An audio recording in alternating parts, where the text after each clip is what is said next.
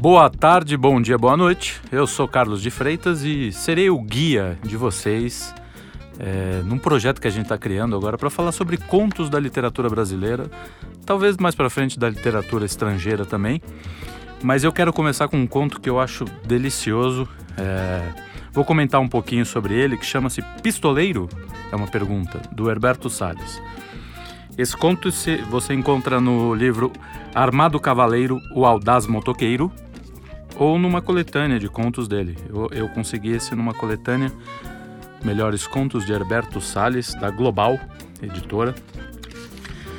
E esse conto é muito interessante pelo seguinte: ele, ele, ele se passa na, na no sertão do Brasil, né? Num, num determinada localidade ali do sertão. E é a história de um desses, desses homens de fazenda, né?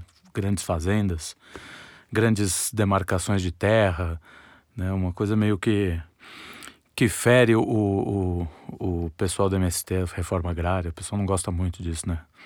Mas, enfim, essa é a realidade, uma realidade muito comum lá no, no Nordeste, no Centro-Oeste. E o Herberto Salles é um cara que pegou muito essa, esse regionalismo, assim, e, e trabalhou bastante em cima disso.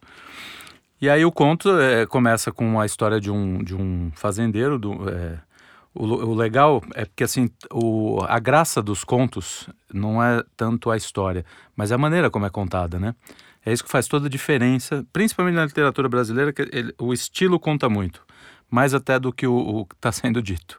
Então ele começa assim: outrora vivia no lugar denominado qualquer lugar um poderoso fazendeiro, realmente de muito poder poder de terras e de rebanhos, muitos e muitos mandos e desmandos. Então você já sabe mais ou menos o que, que você está.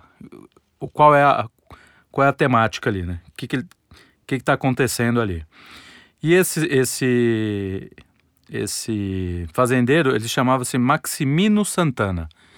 E ele era tão orgulhoso do sobrenome que quando o filho dele nasceu, ele resolveu dar o nome, o sobrenome como nome também.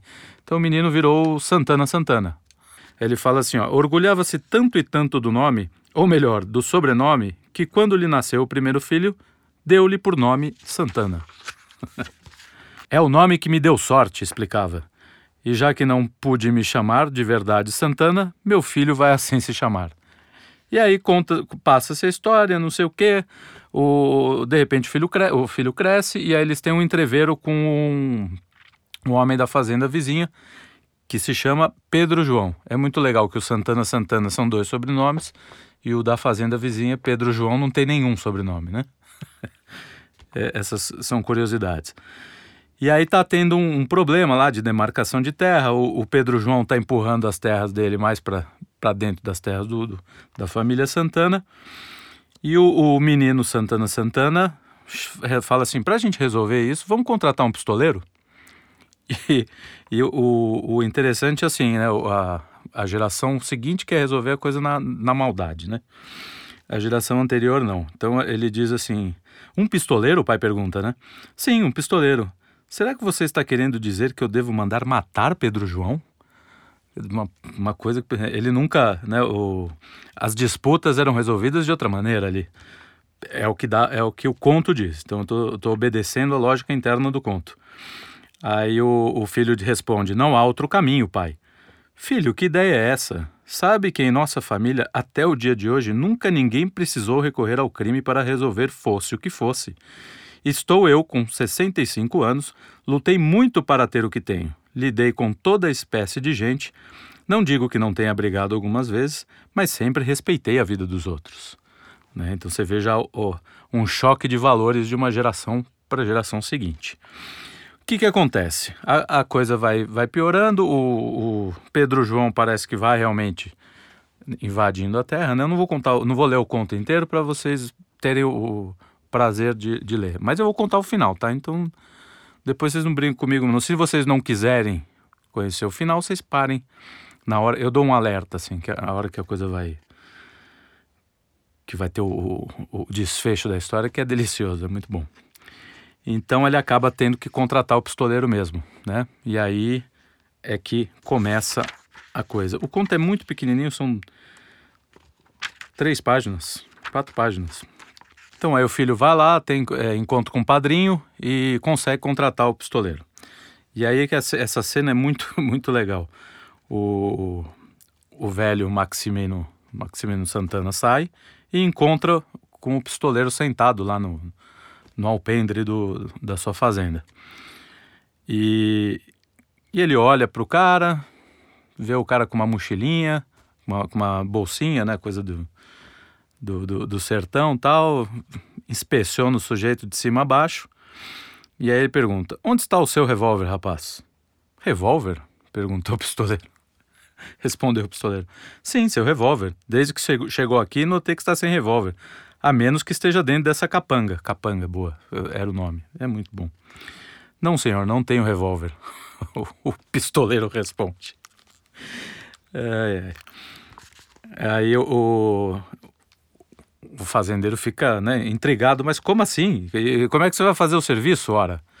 E aí o pistoleiro, o pistoleiro sorriu encabulado. Sabe, devo dizer ao senhor, sabe, é que eu tenho horror à arma de fogo. Aí o cara vai ficando mais. Horror à arma de fogo? Sim, senhor. Não, não está em mim. Eu tomo um susto danado quando ouço um tiro. Esse é o pistoleiro, né? que está sendo contratado. É, o cara, mas eu não estou entendendo nada. Você veio fazer aqui um serviço. Ele disse: Eu vou fazer, eu vou fazer, meu senhor. É que eu não tenho um bom sotaque para poder repetir, mas enfim. Aí ele disse: Vou fazer o serviço. Só que eu não vou fazer com arma de fogo. Eu não trabalho com arma de fogo, eu trabalho com punhal. Aí o. Com punhal? O velho pergunta. Aí ele, eu, vem o, ele explica. Sim, senhor. Quero dizer, eu pego a pessoa, derrubo e sangro ela bem no pé da goela. E aí acaba tudo. Já despachei bem umas 16 pessoas assim desse jeito. É que nem a gente sangrar um porco, sabe? Depois a gente aproveita e limpa o punhal na camisa da pessoa. Ele faz essa explicação e aí vem o desfecho. Né? Quem não quiser, que vá lá é, e, e leia o livro. Aí o velho fazendeiro fez uma cara de nojo, né? Ficou todo estremecido, falando: Meu, mas que sujeito esquisito.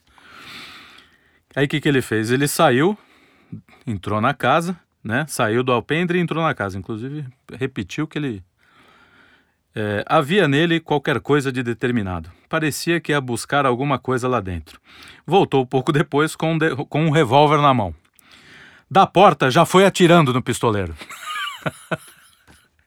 Quer dizer, o primeiro tiro pegou na cabeça e os dois seguintes no peito. Mas bastava ver pegado o primeiro, porque com o tiro na cabeça o pistoleiro nem teve tempo de estrebuchar. Morreu na hora.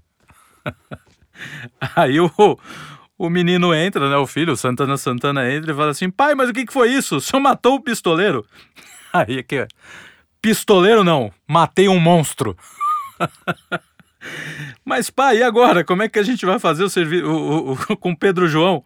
Aí o fazendeiro. Aí a, a, a, é, o que o Herberto Salles diz assim: o, o fazendeiro não pensou duas, duas vezes. Bem, já que comecei, agora é hora de tocar adiante. Pega a sua arma e vão acabar com ele. e acabaram. É assim que ele termina o conto. Peraí. Vou repetir então desde o. E acabaram. e acabaram. Então, é isso. É, eu acho esse conto sensacional, não só pela pela história, pela graça. Tem que ler o conto inteiro, porque é muito bem contado. Herberto Salles é um monstro. Mas é justamente essa coisa da, da, da do, do, dos valores, né? Como é que muda de uma geração para outra. É, o velho o velho não quer resolver a coisa na base do na base da, da violência. O filho o filho o obriga meio que o obriga a isso para resolver a contenda, né? E, e, quando chega o pistoleiro, na verdade, ele fica ele fica besta de ver, né? O cara mata com um punhal, como se fosse um porco. Quer dizer, imagino na cabeça dele, assim, esse cara é um monstro, como o Herberto Salles coloca, né? Eu, não matei um ser humano, matei um monstro. Vamos resolver isso da maneira, da maneira menos dolorosa possível, poxa, né? É, enfim, é, espero que vocês tenham gostado, né? Eu poderia até fazer mais algumas reflexões, mas agora não me vem nada na cabeça que eu não preparei nada. O livro estava aqui Mas voltaremos ao tema. Eu tenho mais um para o próximo, que é um conto do, do Guimarães Rosa, chamado Desenredo. E aí nesse conto também a gente pode até linkar, porque também vai um pouco nessa linha, embora seja o, o por um outro de uma outra maneira.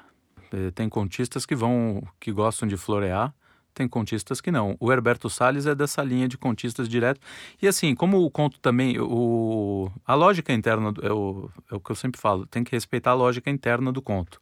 O conto conta uma história, uma história seca, né? Não é uma história também cheia de floreios. Então a, a, a linguagem obedece essa, essa, essa secura, né? Então ele, ele vai lá rápido, reto. Como é meio, meio que a vida no sertão, né? As pessoas não têm muito tempo para floreio. Você não tem muito tempo para ficar divagando sobre a vida. Você está ali entre a fome, é, a sede, o, o, o, vizinho que pode, pode te apunhalar se você olhar feio para a filha. É uma vida muito mais selvagem que a nossa, que, da vida da, da cidade, né? É, é, então ela tem essa secura, né? Você pega bons contos regionalistas, eles têm muito disso. O livro do, do Graciliano Ramos chamado São Bernardo, ele também obedece essa linguagem fria, seca. Vamos lá, vamos. Não tem muita coisa de. Então acho que é, ele vai por esse lado. Ele tem outros contos que tem mais, mais floreios, né?